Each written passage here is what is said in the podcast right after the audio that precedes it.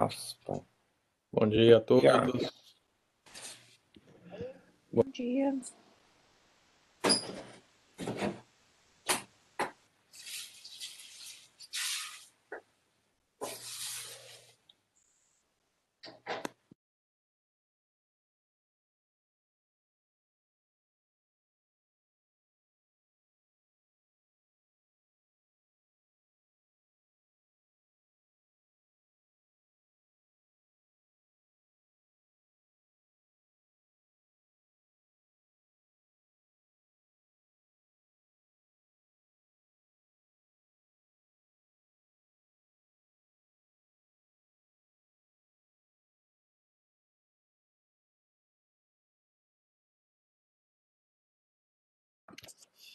Muito bem, muito bem. Bom dia, bom dia aí. Estevão, bom dia. Bom dia, pastor. Ah, Santas Mulheres também, bom dia. Bom dia, Lu, bom dia, Nilma, bom dia, Tânia. Bom dia, pastor. Bom dia, pastor.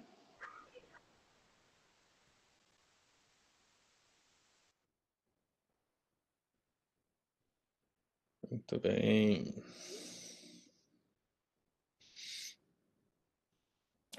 Vamos aguardar mais um pouquinho, irmãos. Para a gente poder começar.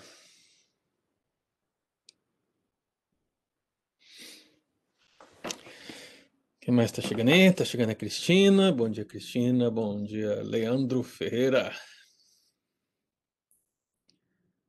Grande Leandro.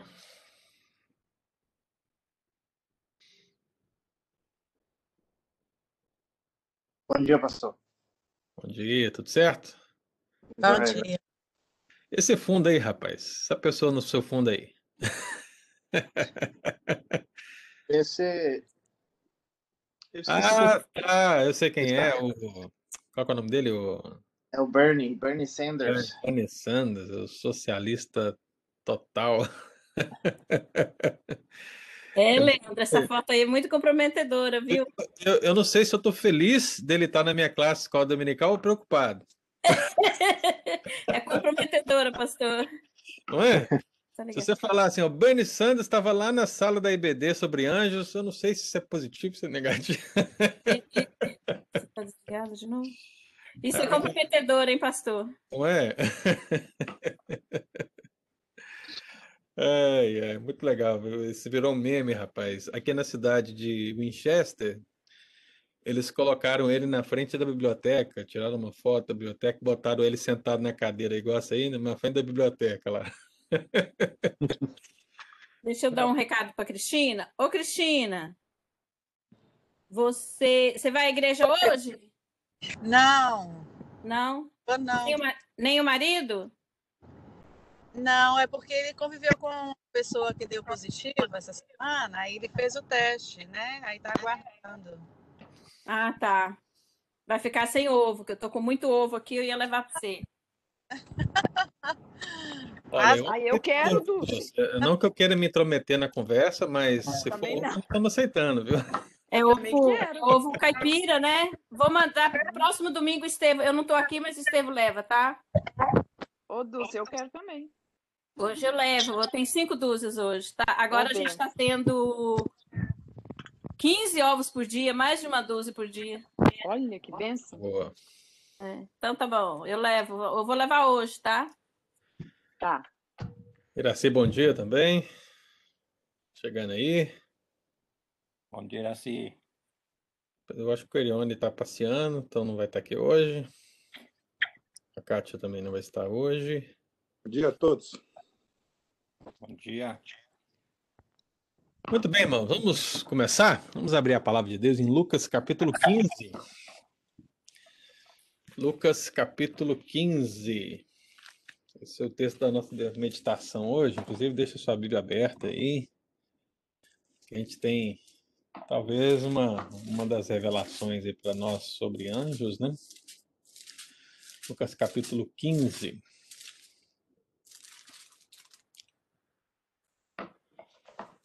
Nós vamos orar, irmãos, pedir a Deus para falar o nosso coração.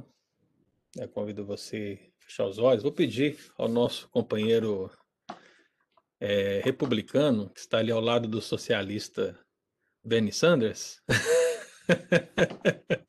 Faz uma oração para nós, Leandro, em nome de Jesus.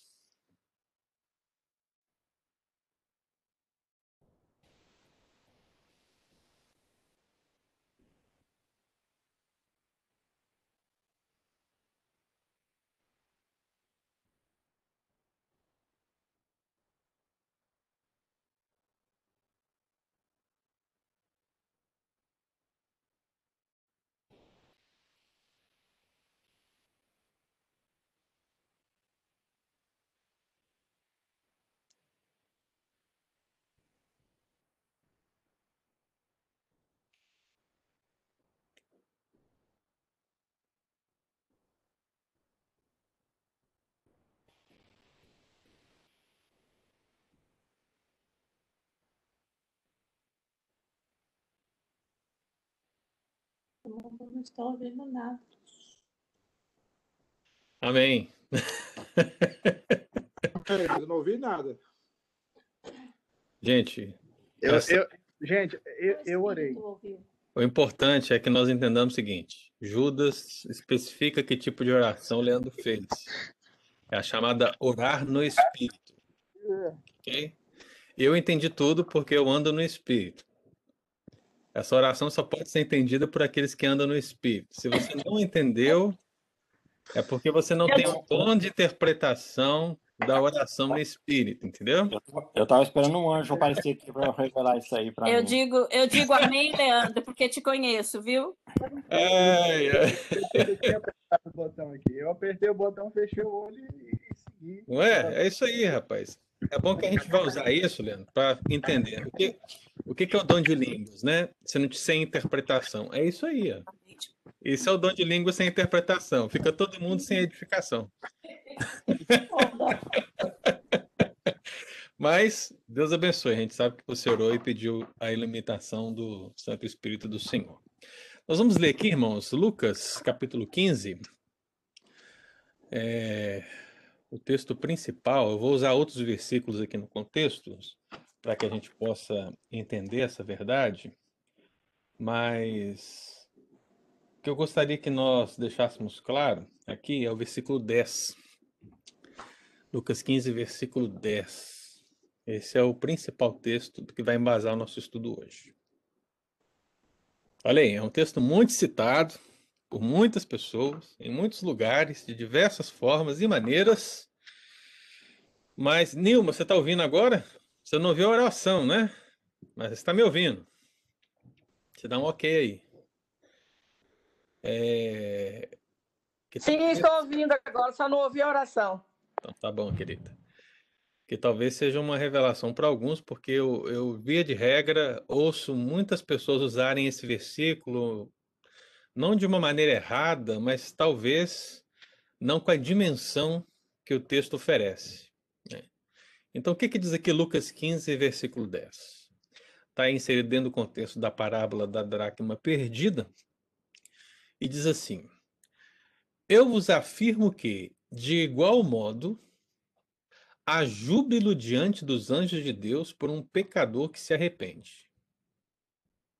Eu vos afirmo que, de igual modo, há júbilo diante dos anjos de Deus por um pecador que se arrepende. Eu acho que todos já ouviram esse texto, já leram esse texto, já ouviram a citação desse texto pelo menos uma vez. É, eu acho que ninguém é, desconhece a realidade desse versículo. Então, meu amado, nós vamos tentar entender o que, que isso quer dizer. Afinal de contas, nós estamos meditando acerca do ministério dos anjos eleitos, ou seja, qual é o serviço deles, é, que a Bíblia descreve como serviço dos anjos eleitos, aqueles que é, guardaram seu estado original, que se mantêm firmes na, no serviço sagrado do Senhor, o que eles têm feito, o que eles fizeram, o que eles têm feito, o que eles continuarão fa fazendo, o que faz parte do seu ministério. E tentando sempre fazer uma ponte com o ministério da própria igreja. E nós vimos no domingo passado que, depois de meditarmos que os anjos adoram a Deus audivelmente, o que é o primeiro, o primeiro, primeiro pé do tripé desse ministério, começamos agora a meditar no segundo pé desse tripé, que diz respeito ao ministrar aos cristãos diversificadamente, falamos que os anjos eleitos eles são espíritos ministradores. E nós fizemos análise dessa desse daquele versículo, eh, verificamos o que são o que é aquela ministração, o que é aquele envio, o que é aquele serviço, e eu tenho certeza que ficou bem claro para nós. E hoje nós vamos entrar aqui nessa parte. Essa alegria dos anjos por um pecador que se arrepende. Isso é muito comum no nosso contexto, as pessoas citarem quando alguém se converte, a festa no céu. Não é verdade? As pessoas declaram muito isso. Ah, quando, quando a pessoa se converte, os anjos se alegram. As pessoas, portanto, citam esse versículo, é, via de regra, nesse contexto de salvação, mas eu não sei se você já percebeu, mas nunca citam o texto do jeito que ele está. Citam uma paráfrase do texto. O que o texto bíblico diz é que há júbilo diante dos anjos de Deus por um pecador que se arrepende. Né? É isso que a Bíblia declara. E eu queria que ficasse claro para nós, irmãos, que essa alegria dos anjos, ela está colocada no texto em uma dimensão maior do que as pessoas geralmente colocam é, nas suas conversas ou nas suas citações desses textos bíblicos. Eu posso dizer para os irmãos já assim, num primeiro momento, que eu particularmente acredito na alegria dos anjos por um pecador que se arrepende. Eu acredito nisso. Agora, há muitas pessoas, e aí quando eu falo pessoas, eu também me refiro a teólogos, que vão dizer que essa alegria não existe é, em termos dos anjos, porque essa alegria cabe a Deus. Ela é de Deus e ela é falada aos anjos. E aí começa a discussão né, essa discussão, se é A ou B. A ou B. E para mim, meu amado, são discussões vazias, porque no meu entendimento, dentro do contexto desse capítulo 15, é, tanto os teólogos que afirmam que essa alegria parte da perspectiva de Deus, como os teólogos que acreditam que os anjos eles manifestam essa alegria por um Salvador se arrepende, para mim tanto A como B estão corretos nas suas afirmações. Na verdade, eu entendo que a explicação do texto, ela precisa passar por essas duas posições. Ela precisa incorporar essas duas posições. E para você entender bem esse texto, você precisa olhar justamente o, o contexto a qual ele está inserido. Eu não sei se você sabe, mas Jesus ele está aqui ministrando uma palavra aos seus discípulos, é claro, mas de uma maneira específica, ele está dirigindo as parábolas que estão aqui no capítulo 15 aos fariseus e escribas. Você lê o texto bíblico Lucas capítulo 15 e você vai encontrar aqui, logo no versículo 1, no versículo 2, o quê? Aproximaram-se de Jesus, você está acompanhando a sua Bíblia? Acompanhando a sua Bíblia. Aproximaram-se de Jesus todos os publicanos e pecadores para o ouvir. E murmuravam os fariseus e os escribas, dizendo: Este recebe pecadores e come com eles. Para que você entenda o que quer dizer esse júbilo, essa alegria diante dos anjos de Deus por um pecador que se arrepende, é fundamental que você comece a ler aqui o, cap... o início do capítulo para entender o que Jesus está declarando. Preste atenção. Jesus está comendo com publicanos e pecadores. Em palavras do nosso cotidiano, Jesus está com a ralé. Jesus está com aqueles à margem da sociedade. Pecadores, logo, doutores da lei, como os fariseus e os escribas, esses jamais seriam pecadores. Esses cumpriam a lei, esses davam os dízimos e as ofertas. Lembra lá da, da, da parábola do publicano e do fariseu? né? Que, que, qual era a oração do fariseu, né? Eu faço isso, eu faço aquilo, eu sou demais, eu compro toda a lei. E o que o pecador ora diante de Deus? Ser propício a mim pecador, publicano, né? Ser propício a mim, pecador. O publicano, ele era tão pecador quanto os demais pecadores, mas se cita o publicano porque o publicano era uma pessoa pior à margem da sociedade, porque ele era um judeu que cobrava os impostos para Roma. E esse cobrar o imposto era sempre de uma maneira terrível, né? Era um imposto que muitas vezes era colossal e muitas vezes envolvia propinas e, acima de tudo isso, envolvia aquele sentimento de pátria. Afinal de contas, Israel estava sendo dominado por Roma e haviam judeus que estavam cooperando com essa dominação. Por isso que o publicano era tão mal visto pela sociedade. E aí você sabe muito bem que um dos discípulos, né, a Bíblia descreve Mateus, que era chamado Levi, ele era um desses publicanos, né, que coletavam os impostos. Então era uma pessoa à margem da sociedade. Então você percebe o seguinte: os fariseus eles estão na mira de Jesus, né, é, e Jesus os ensina a partir das figuras que eles repudiavam. Veja, Jesus ele começa a falar para fariseus e escribas acerca desses publicanos e pecadores usando duas parábolas: a parábola da ovelha perdida e a parábola da dracma perdida. Eu acho que a parábola da ovelha perdida para você não vai ter muito problema de entendimento, porque a relação pastor e ovelha é bem conhecida no nosso meio. A parábola da dracma perdida é igual à parábola da ovelha perdida, mas ela se refere a um aspecto monetário.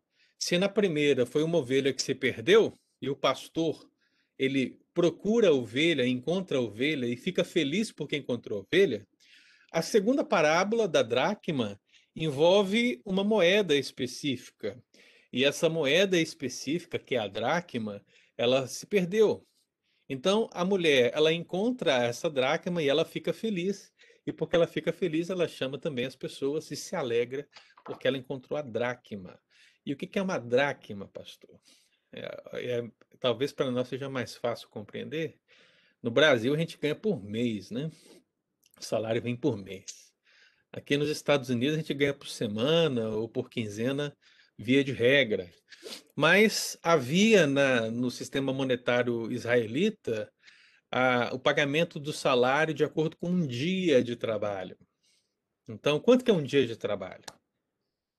A gente tem aqui isso muito mais definido do que no Brasil, né? Porque que as pessoas ganham por semana ou por quinzena via de regra, mas elas têm um valor diário pela qual ela recebe, seja 15, 20, 30 ou 50 dólares para os mais agraciados, né? Mas a grande questão é, há um valor por dia. E o sistema monetário israelita também tinha isso. Então, a dracma, essa moeda dracma, que era uma moeda de prata, ela tinha o valor de acordo com um dia de trabalho. Né? E claro que você não pode trazer isso para os nossos dias, porque se você pensar aí, por exemplo, vamos fazer uma média de 20 dólares, ah, 20 dólares não é grande coisa, né? É, você não pode trazer simplesmente assim. No contexto israelita, um dia de trabalho é, um, é muita coisa, e, e, esse dinheiro se perdeu, e ela procura, e quando ela acha, ela fica feliz, ajunta os, as vizinhas, ajunta as amigas e se alegram porque encontraram. Então, o que Jesus quer falar para os fariseus e para os escribas? A partir dessas duas figuras, porque eles repudiavam, tá, irmãos? Tem aqui duas figuras que eles repudiavam. Qual é a primeira? O pastor. Eu sei que para você e para mim, a figura de pastor e ovelha é especial na Bíblia, porque Deus ele usa dessa figura para se comparar a, a nós como seu rebanho. Agora, pensando em termos de profissão, termos de profissão, era algo que era colocado também à margem da sociedade. Seriam aqueles piores trabalhos, né? Se eu fosse adaptar para a, a linguagem americana, eu ia dizer que é um subemprego. é um subemprego na, na visão dos fariseus e dos escribas. E a outra figura que os fariseus e escribas repudiavam era a figura da mulher. A mulher é insignificante diante desses homens, na é verdade? Então você tem a figura do pastor, você tem a figura da mulher. Os doutores da lei, escribas e fariseus, eles são, portanto, é, os apregoadores da, da impureza e da insignificância nessas figuras, eles precisariam aprender o valor da salvação do perdido. E é isso que Jesus quer falar com eles. Ele usa das parábolas para mostrar para eles que a salvação do perdido é algo que deve ser valorizado, seja ele publicano, seja ele pecador, mas deve-se valorizar a salvação do perdido. É por isso que ele conta essas duas parábolas. Essas duas parábolas falam desse, desse amor, falam dessa salvação e falam do valor dessa realidade. Então fica evidente aqui, irmãos, o contraste entre o supremo pastor, Cristo, e os falsos pastores, os fariseus e escribas, no trato dos pecadores. Cristo se aproxima dos pecadores, Cristo prega aos, aos pecadores, Cristo salva os pecadores. E os falsos pastores? Os falsos pastores rejeitam os pecadores. Os falsos pastores se afastam dos publicanos. Os falsos pastores os consideram insignificantes e, portanto, são indiferentes ao sofrimento dessas pessoas. Assim, meu querido, a gente emerge aqui no contexto dessa, dessas duas parábolas, no contexto próximo, e aí que aparece a expressão de igual modo, do versículo 10. Você leu comigo aí, ó. Olha o que o texto diz. Eu vos afirmo que, de igual modo. O que, que significa essa expressão de igual modo? Ora, de igual modo é a comparação com o que eu acabei de dizer. De igual modo como a ovelha perdida e o pastor. De igual modo como a dracma perdida e a mulher, assim é no reino dos céus. Assim é diante de Deus. Assim é na presença dos santos anjos. Há júbilo por um pecador que se arrepende. Então, olha só que interessante, irmão. Para declarar que há júbilo diante de Deus e dos anjos por um pecador que se arrepende, Jesus contou essas duas parábolas e é aqui que ele disse essa expressão de igual modo. Então, portanto, meu amado, o que, é que nós temos que entender? Considerando todos aqueles que defendem a, a alegria compartilhada pelos anjos, por Cristo, ou até pelo Espírito Santo, porque eu vou dizer para você, irmãos, Talvez para você seja a coisa mais simples do mundo, e para mim também é. Mas as discussões em torno desse versículo são gigantes. As pessoas se pegam nos detalhes das duas parábolas e querem e querem interpretar querem interpretar quem é a vassoura que a mulher estava usando para varrer a casa para achar dracma. Entende, irmão? E isso não é bom. O, o ensino da parábola é muito mais simples, porque é notório que o que Cristo quer demonstrar é a alegria que existe na, na, no coração do Deus triuno e diante da sua Assembleia Celestial, pela plena realização do plano de salvação em contraste com a indiferença dos escribas, dos fariseus, dos falsos pastores que estavam ali murmurando, murmurando, porque Jesus comia com pecadores. Então, você, para entender esse versículo 10, você tem que ter em mente todo esse contexto que eu acabei de dizer, irmão. Aí fica claro que no meio de todas essas interpretações, a, e a explicação da parábola que eu acabei de dizer, eu, eu creio definitivamente que o Deus triuno, como fonte da salvação, e os santos anjos, como espectadores perspicazes dessa salvação, eles manifestam o intenso regozijo, a plena alegria pela conversão de um pecador.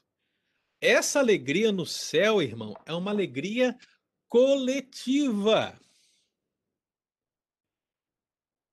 Então, olha, no meio dessas discussões, a pessoa vai perguntar: os anjos se alegram por um pecador que se arrepende? Eu entendo. Sim.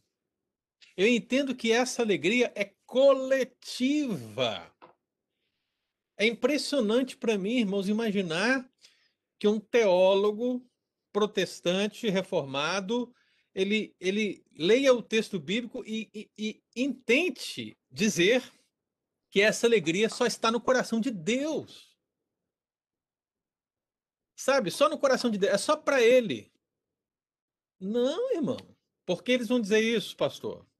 Porque o texto bíblico declara que a alegria, a júbilo diante de Deus, né? Olha o que o texto está dizendo aqui. Cadê o versículo 10? A júbilo diante dos anjos de Deus. Então, o júbilo está diante dos anjos de Deus. E quem é que está diante dos anjos de Deus? Deus.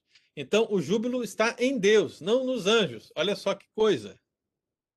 Eu não entendo dessa maneira, irmão. E eu vou declarar para os irmãos aqui por que, que eu não entendo dessa maneira. Por que, que o texto não pode ser usado fora do contexto e usado simplesmente dessa maneira? Primeiro, como foi a comemoração pelo encontro da ovelha?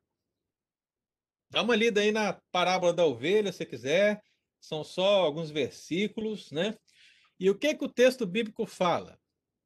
A parábola da ovelha. A ovelha sumiu. A ovelha foi achada. E aí diz o texto bíblico no versículo 6. E indo para casa, reúne os amigos e vizinhos, dizendo-lhes: Alegrai-vos comigo, porque já achei a minha ovelha perdida. Agora me responda, irmão. Como foi comemorada a alegria pelo encontro da ovelha na parábola da ovelha? Individualmente ou coletivamente? A resposta é coletivamente. Por quê? Porque aquele que cuidava da ovelha, o pastor, quando ele encontrou, ele reuniu, olha a palavra, reuniu amigos e vizinhos. E ele ainda disse para eles: alegrai-vos comigo. Então, a alegria na parábola da ovelha perdida é coletiva. Aí você vai para a parábola da dracma. Olha o versículo 9. A mulher perdeu a dracma. Então ela começa a procurar a dracma. Ela encontra a dracma. E o que ela faz? Ela fica com essa alegria só para ela? Não. O texto diz, versículo 9: E tendo-a achado, reúne as amigas e vizinhas, dizendo: Alegrai-vos comigo, porque achei a dracma que eu tinha perdido. Olha aí, de novo. Então a mulher, ela reúne amigas, diz o texto, né? E vizinhas, e ainda diz: Alegrai-vos comigo a mesma expressão. Então você percebe que Jesus está contando duas parábolas que, que tem assim um, um, um pano de fundo diferente, mas que tem a mesma verdade embutida. E ele usa as mesmas palavras para declarar isso. Aí você chega aqui no versículo 10. E o que, que ele diz? No versículo 10. Eu vos afirmo, Jesus está declarando, ele está afirmando. Eu vos afirmo que, de igual modo, de igual modo, o que, que é igual modo, irmão? Da mesma maneira que foi com a mulher, da mesma maneira que foi com o pastor. Ou seja, a alegria que ele vai declarar aqui no versículo 10, a júbilo diante dos anjos de Deus por um pecador que se arrepende, é a mesma das duas parábolas. Então, meu irmão, eu entendo que nessas duas parábolas a gente tem um fundamento de uma alegria coletiva. Portanto, sim, a alegria começa em Deus como a fonte da salvação desses pecadores. Deus ele se alegra com a salvação do pecador. Mas a partir das duas parábolas, meu irmão, eu agora vou aqui é, usar as parábolas para os irmãos entenderem. Então seria mais ou menos o seguinte: Deus dizendo, de igual modo, se eu fosse interpretar o de igual modo, eu diria: Deus reúne amigos e vizinhos e diz: Alegrai-vos comigo, porque um pecador se arrependeu. Só que eu e você sabemos que Deus não tem amigos e vizinhos no céu, no sentido de pessoas, é, como as duas parábolas descrevem, né, irmão? Quem Deus tem ali ao seu redor no céu, que nós já estudamos, principalmente quando falamos aqui da organização celestial, né? Da angelical. Deus tem os santos anjos, todas as classes angelicais.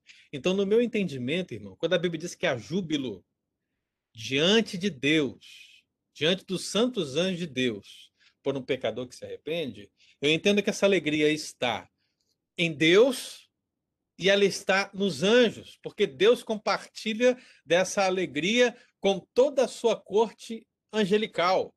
Portanto, como nós estudamos aqui uh, já algumas aulas anteriores, quando o texto bíblico declarou sobre aquele os anjos anelam para escutar, os anjos estão aprendendo acerca da salvação a cada dia, irmãos. Então, eu entendo que a alegria de Deus é a alegria dos santos anjos por ver que o plano salvífico de Deus ele está acontecendo e nada pode frustrar tais desígnios. Então, meu irmão, sim, há júbilo diante de Deus, há júbilo diante dos santos anjos. E aí eu, eu fecho esse entendimento, né? Pensando nesse verbo reunir, que aparece nas duas parábolas. A palavra reunir, que aí surge, é a palavra para convocar. A gente teve uma assembleia recente agora, né? O que, que o Lied precisou fazer para que as pessoas estivessem lá? Ele precisou fazer uma convocação. Então você chama as pessoas para participarem. E, meu irmão, é o mesmo verbo que é usado aqui para a, os vizinhos e amigos do pastor, para as vizinhas e amigas da mulher. Então eu não vejo motivo para nós ignorarmos que é a mesma coisa que acontece com Deus em relação aos santos anjos. Deus, meu querido, ele compartilha dessa alegria com todos que estão ali diante do seu trono. E eu entendo que essa expressão alegrai-vos comigo é justamente a interpretação do texto em questão. É Deus dizendo aos santos anjos: alegrai-vos comigo, porque um pecador se arrependeu. Olha só que interessante, né, irmão? E é, é, é ainda mais para fechar agora esse, esse entendimento. Olha aí Lucas 15, 7. O que, que diz Lucas 15, 7? Porque tem aí um texto paralelo de Lucas 15, 10. Lucas 15, 7, ele vai dizer o quê? Digo-vos que assim haverá maior júbilo. É claro, ele quer dizer que a alegria maior porque ele está usando duas parábolas. É óbvio que a alegria celestial é maior do que aquelas de duas pessoas que encontraram uma dracma e uma ovelha. A alegria de Deus é infinitamente maior. Então haverá maior júbilo no céu por um pecador que se arrepende do que por 99 justos que não necessitam de arrependimento. Então, o que quer dizer essa expressão aqui no céu? Quem está no céu, irmão? Só Deus? Não. A palavra, a expressão no céu, portanto, ela vai ser, vai resumir todo o aspecto celestial. O que para mim só vai referendar ainda mais que a alegria ela é compartilhada por todos no entorno do trono daquele que se alegra por um pecador que se arrepende. Então, pensar nesse texto, irmão, preste bastante atenção nisso pensar nesse texto ou citar esse texto precisa passar na sua mente, no seu coração, o entendimento de que a alegria ela começa em Deus. A alegria começa em Deus. E os anjos são coparticipantes dessa alegria. Eles também se alegram, mas eles são coparticipantes. via de regra, a gente vê as pessoas citarem esse texto como se os anjos fossem a fonte da alegria. Ou seja, um pecador se arrependeu. Né? O Eudes, o pastor costuma falar que o Eudes é o último referencial moral da igreja. Eu não sei porque que ele diz isso, mas ele costuma dizer. então, o Eudes se converteu, porque ele é o único referencial moral, né? Então, o Eudes se converteu. Os anjos estão felizes porque o anjo se converteu. É, porque o Eudes se converteu. Isso é uma mentira? Não. É uma verdade. Mas no nosso coração a gente tem que ter o entendimento de que a alegria por essa salvação começa, começa em Deus. E os anjos são coparticipantes dessa alegria. E não o contrário. OK? Não o contrário. Ou seja, os anjos se alegram, aí você fica imaginando lá os anjos chegando diante do trono de Deus e dizendo: Deus, o Eude se converteu. E Deus fala: Amém! Não, é o inverso. É a alegria parte do trono de Deus para a sua corte, não da corte para o trono de Deus. Eu acho que esse que é o entendimento assim mais mais claro dessa passagem. Então, meu querido, não pode haver dúvida. Não pode haver dúvida que os santos anjos de Deus eles têm um profundo interesse por nossa salvação. Não pode haver. Na verdade, há inúmeros textos na Bíblia que, que descrevem essa alegria de Deus por nossa salvação. Isaías 62, versículo 5. Eu vou pedir a Tânia. Eu não sei o que a Tânia está fazendo, assim, mas pede a Tânia para abrir o microfone dela e abrir Isaías 62, versículo 5. Lê para nós, Tânia. Eu estou fazendo o que todo mundo está fazendo, ouvindo você, pastor. É isso mesmo, é por isso aí. Isaías o quê? Isaías 62, versículo 5. Isaías 62, versículo 5. Porque, como o jovem desposa a donzela, assim teus filhos te desposarão a ti. Como o noivo se alegra da noiva, assim de ti se alegrará o teu Deus. Olha só, né? Aí Deus está usando uma outra parábola, uma outra comparação para falar dessa relação dele de alegria, de amor com Israel, com Jerusalém, e ele está falando justamente isso. Assim como o noivo se alegra da noiva, assim de ti se alegrará o teu Deus. Um outro texto interessante é Ezequiel 33, versículo 11. Vou pedir ao Eudes, que é o último referencial moral da igreja, né? que se converteu, né, Eudes? Para ler para nós. Ele está dizendo aqui, o pastor Pedro é meio doido. É, mas é a palavra de Deus é loucura, né? Para os que se perdem. Então é normal isso aí. Eudes, se puder ler para nós Ezequiel 33, 11. Ok, 33, 11. Diz-lhes Tão certo como eu vivo, diz o Senhor Deus, não tenho prazer na morte do perverso, mas em que o perverso se converta do seu caminho e viva. Convertei-vos, convertei-vos dos vossos maus caminhos. Pois por que a vez de morrer, ó casa de Israel? Muito bem. Então você percebe que aqui nesse texto, né, está imergido dentro daquele contexto do verdadeiro atalaia, né, o verdadeiro apregoador da mensagem. Então ele diz: Eu não tenho prazer na morte do perverso, mas eu tenho prazer na conversão desse perverso. E ele viva. Então você vê a alegria, você vê que não tem prazer na morte. Um outro texto agora, Sofonias 3, versículo 17. Lucacheta, você pode ler para nós, Lu? Vai ser difícil achar, hein? Sofonias 3,17. Ô, pastor, tô fazendo comida aqui, mas tô ouvindo. Rapaz. Eu, quer que eu peça outro? Mas, é, pede para outro que melhor, vai ser mais rápido. Ok. Quem achar primeiro, então, lê para mim Sofonias 3,17. O Senhor teu Deus está no meio de ti, poderoso para salvar-te. Ele te deleitará em ti com alegria Renovar-te-á no seu amor, regozijar-se-á em ti com júbilo. Olha aí. Você perceba que nessas declarações proféticas de Deus acerca da salvação do seu povo, mais uma vez ele fala do deleite, fala da alegria, fala do regozijo, fala do júbilo pela salvação. Então, você percebe que esses e muitos outros textos bíblicos, irmãos, eles vão compartilhar dessa alegria que começa em Deus pela salvação de um pecador, pela salvação de um publicano, pela salvação de um homem, de uma mulher, de um velho, de uma criança, pela salvação das pessoas.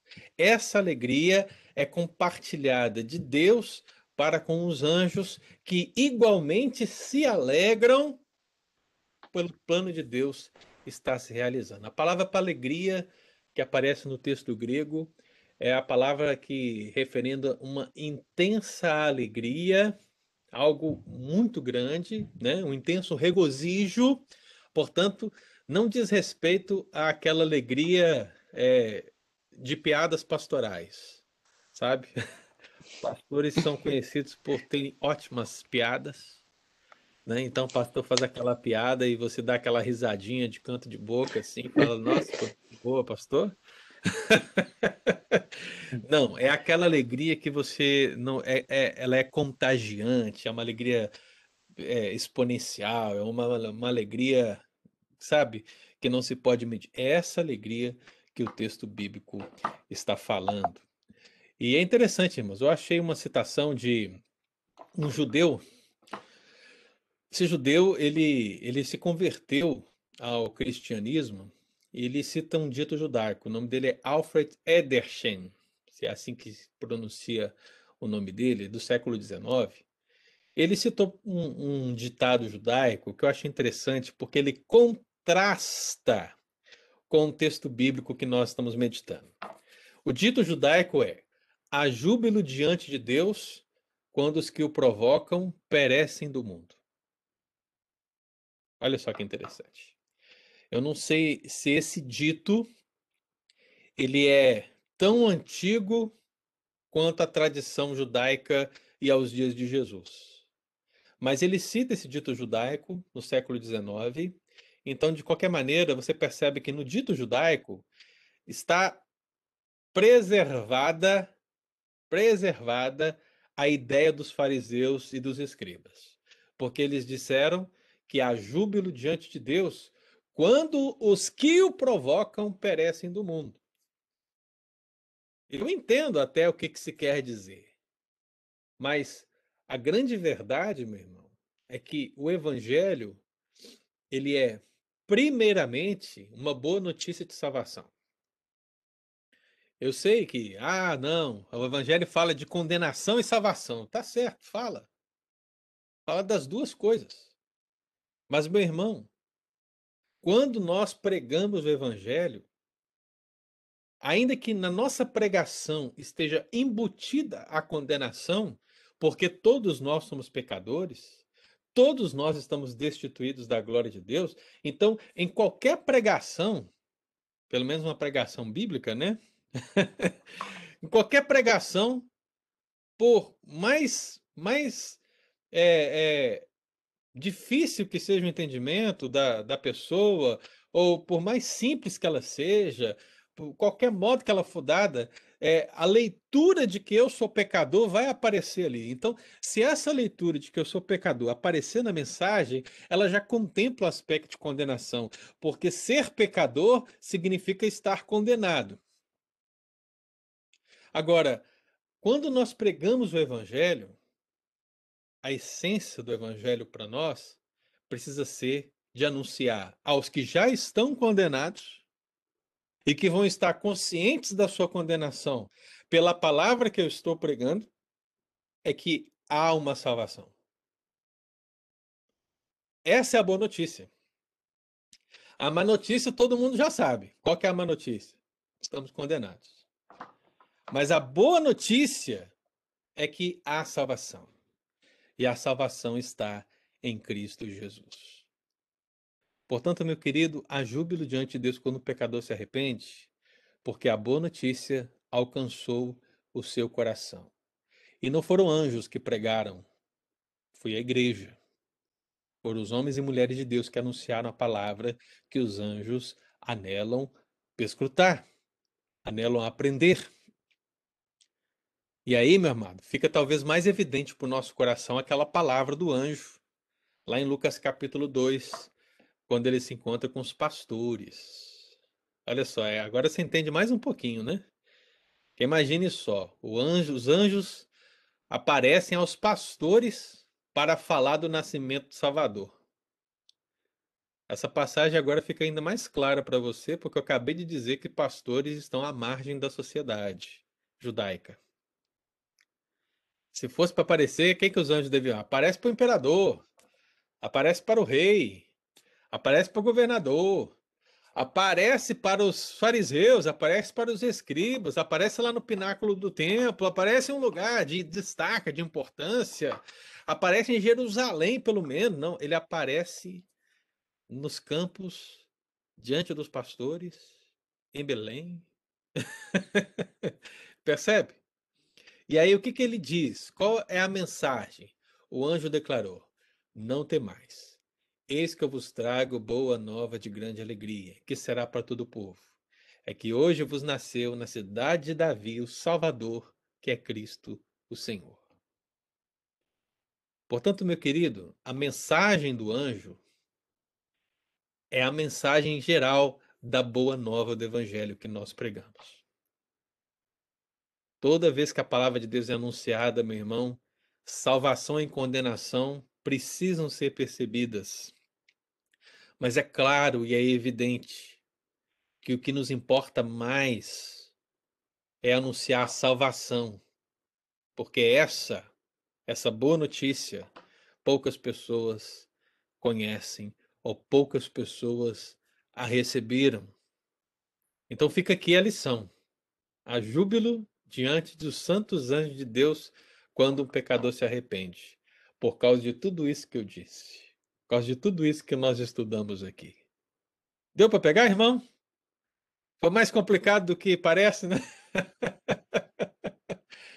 ai, ai, uma declaração tão simples, mas que, via de regra, eu vejo as pessoas citando dessa maneira, né? Como se, é, assim como acreditam que os anjos anelam para escutar, significa que os anjos queriam pregar o evangelho, acreditam na alegria dos anjos como uma alegria que vem é, deles próprias, no sentido de que eles estão ali contemplando a salvação e estão falando para Deus, quando isso, na verdade, é o contrário. Vem de Deus para os anjos. Perguntas, colaborações, comentários. Quero ouvir vocês, irmãos. O que, é que vocês acharam do estudo de hoje? Quem vai começar? Quem vai começar? Pastor, Diga, Lu. eu achei muito interessante porque eu nunca Muito bom, tinha senhor. parado para pensar nesse aspecto. Eu não, nossa, não imaginava que a gente fala mesmo, nem o senhor falou. A gente pensa de forma errada, né? Nesse aspecto que a alegria vem do coração de Deus, primeiramente. Uhum. Então, assim, eu acho que eu poderia dizer também que hoje, quando a gente tem alegria em celebrar algo, por exemplo, o aniversário de um dos filhos nossos, que a gente tem aquela alegria de celebrar com o povo de Deus. Até Uhum. essa alegria vem do Senhor para o nosso coração, né? Uhum. Não nós, né?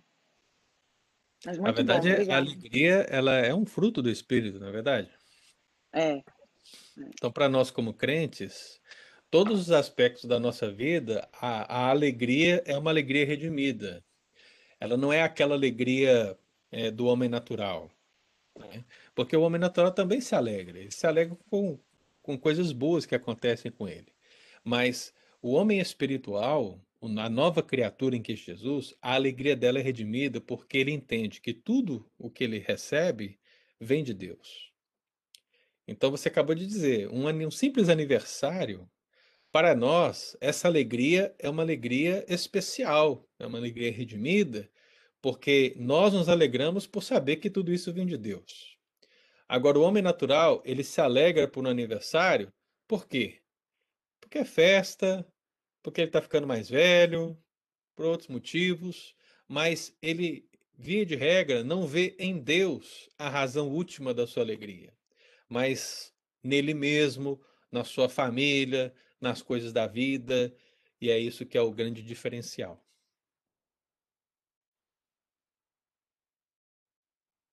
Nilma, você ia falar também, Nilma?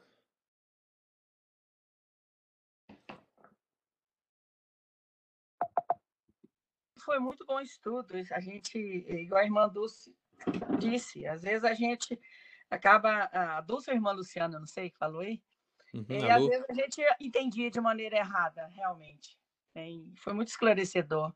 O Senhor tem falado aos nossos corações a cada dia e, e eu fico muito grata a Deus por isso, por ter oportunidade de ouvir grandes ensinamentos através dos servos do Senhor, que eu creio que Deus está abençoando essa igreja. Amém, graças a Deus. Senhor. Graças a Deus, né? E fica evidente para nós, né, irmãos? Eu acho que hoje, se vocês aí acompanharam direitinho, vocês viram a importância do contexto, né? Viu como é que o contexto ele é importante para você interpretar as passagens. Se você não vê os contextos, você, você tem uma chance grande de interpretar errado. Então leia, leia os contextos você vai perceber que capítulos e versículos, irmãos, não são inspirados. capítulos e versículos não são inspirados. Você não acha isso texto hebraico, aramaico ou grego koine. Você não vai achar isso. O texto, ele é contínuo. O texto é contínuo.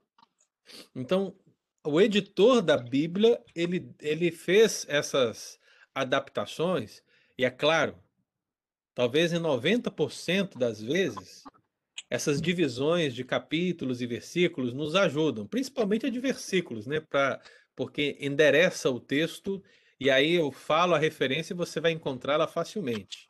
Agora, em termos de raciocínio lógico do escritor sagrado, muitas vezes a divisão ela quebra o raciocínio e ela faz com que você, não lendo o contexto, tenha a chance de interpretar errado. Portanto, o conselho que eu sempre dou para os leitores da Bíblia é que, ao citarem uma passagem, uma dúvida numa passagem, leiam pelo menos, leiam pelo menos dois capítulos antes, dois capítulos depois, para ver se nesse entorno há alguma referência que te ajude a interpretar o texto. Depois que você fizer essa análise dos dois capítulos antes, dois capítulos depois, tente fazer uma análise desse versículo ou, ou desse ou dessa dúvida que você tenha a partir do livro. A partir do livro. Porque existem ideias que estão presentes no livro ou na carta. E depois de você fazer isso, tente harmonizar com o restante da escritura. Então, olha só, se você seguir esse caminho, ó, tá, como diz, né? Tá ótimo, filé, né? Porque dificilmente, irmão, dificilmente você vai interpretar errado uma passagem da Escritura. Porque você está colocando a Escritura frente à Escritura, obedecendo os parâmetros essenciais de interpretação. O que eu estou falando para vocês aqui dessa forma simples, na verdade, é o pano de fundo de toda uma academia. Né? Só que às vezes a gente tem uma academia por trás que a gente não consegue passar com uma linguagem simples, né? Então, toda essa academia que existe por trás, que envolve a hermenêutica e a exegese bíblica, ela pode ser sintetizada com fórmulas bem simples. Então, a primeira fórmula é essa que eu falei para os irmãos. Leiam dois capítulos antes e dois depois e procurem ver ali se existe alguma coisa que vai te ajudar a entender o texto. Depois, coloque esse texto à luz do livro, ok? Porque dentro do livro, talvez há explicação para aquilo ali e depois à luz de toda a escritura. Se for assim, vai ser top. Você vai conseguir. Então, hoje foi um exemplo claro de que se você lesse o contexto anterior, você já estaria 100% certo do que Jesus quis dizer com Lucas 15, versículo 10. Quem mais quer falar alguma coisa? Quer compartilhar, comentar? Pastor, eu queria comentar sobre o que você está falando. É interessante, refletindo o que você está falando aí, é uma realidade tão é, presente. que quando a gente se converte, a gente tem aquela sede né, de aprender, de estudar, de aprofundar. E, e aí você começa a buscar tantas informações, né? Você começa a ouvir tantos, tantas pessoas, e você acaba, às vezes, deparando com informações que, como você citou aí, que às vezes quando você vai uh, ler a palavra e ler todo o, os capítulos, né, antes e depois, você acaba chegando numa, numa declaração que não é, às vezes, as coisas que você ouve que uma pessoa coloca da maneira que pensa que é. Né? Então, isso aí, às vezes, assim, a gente fica enganado por muito tempo, que às vezes a gente, assim, é, não para para examinar as escrituras. A gente crê, às vezes, que a pessoa está tá, tá falando, né? ou está ensinando, porque às vezes não tem a autoridade de, de estudar a palavra de Deus. E interessante que eu fico pensando que, às vezes, né, hoje a gente está mais maduro, às vezes a gente tem que estar tá orando a Deus para que Deus coloque a, a pessoas que vão ouvir para ensinar o evangelho verdadeiro. Porque a gente vê que é, o mundo religioso, né, ele foi se muita coisa. Assim, quando você analisa para ver, quando nós passamos na igreja, que já ouvimos, até na nossa igreja mesmo, que veio pessoas para ensinar ali na nossa igreja, assim, coisa que não tem nada a ver com o evangelho. Assim. Hum. E a gente foi assim, é, deparado com essa situação, entendeu? Assim, convertido para ouvir heresias, né? Uhum. E, mas graças a Deus que, né, que é Deus é que cuida de nós. E outra coisa que eu queria uh, comentar é o seguinte: é, nós, seres humanos, né, a gente, assim, são pessoas que, é, digamos assim, difícil de, de ser entendidos, né? Porque a gente muda muito. Por exemplo, às vezes a gente uh, trabalha, deseja uma coisa. Vou dar um exemplo, por exemplo, assim, você programa para casar, criar uma família, ter filho, tudo certinho, na sua cabeça maravilhoso. Mas depois quando você entra no casamento, aí vem as, né, vem as os dramas, vem as, as dificuldades e às vezes ali a, a, pessoa se perde às vezes, entendeu? A gente não pensa nisso. É como as férias, né? A gente tira umas férias, acha que vai ser o melhor lugar do mundo, mas quando você chega lá, em poucos tempos você já daquilo. Você quer voltar e quer trabalhar em seu antigo, que ali era tranquilo, Entendeu? Então, nós somos difíceis. Assim, nós mesmos olhamos por nós mesmos. Não tem nada que nos satisfaz. Não tem lugar perfeito para a gente. E a palavra de Deus é que encontra esse cochego. Eu lembro quando Paulo mencionou, eu não conseguia entender, quando ele falava que ele sabia né, as coisas que ele deveria fazer, ele não fazia, mas aquela que não deveria fazer, as fazia. Mas como um cara, na, na altura de Paulo, o conhecimento que ele tinha, um cara que é, com conhecimento pode expressar uma coisa dessa. Imagina eu, imagina nós, então. Hum. É, então, mas é, é, assim, é assim que Deus faz. Quer dizer, a gente não é nada, a gente é só a graça de Deus, né? Então, assim, é muito bom ouvir os ensinamentos, essas, essas, essa, essa colocação da palavra de Deus, né? Isso é muito edificante. É verdade. Amém. Graças a Deus. Mais alguém? Muito bom. Então foi um prazer, viu, irmãos, estar aqui com os amados. Ok? Foi, foi muito edificante estar aqui hoje, estudando a palavra de Deus. E domingo que vem nós estamos aqui de novo. Né? Nós vamos falar sobre os anjos assistem a igreja. Né? Sabe que os anjos assistem o culto a Deus? Olha aí a pergunta, hein?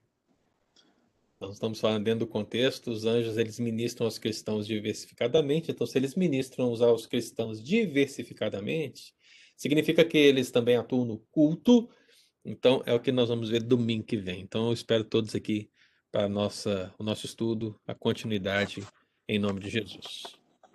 Amém. Obrigado, pastor. Amém. Deus abençoe, Amém. irmãos. Domingo para todos. Aqueles que vão estar no EBD, aqueles que vão estar no culto, aqueles que vão estar online. Que Deus muito nos abençoe. Amém. Obrigada, pastor. Amém. Fica com Deus, irmãos. Obrigada, pastor. Deus abençoe. Até mais. Eu vi a Tânia, a Tânia apareceu, olha aí. Fica com Deus, irmãos.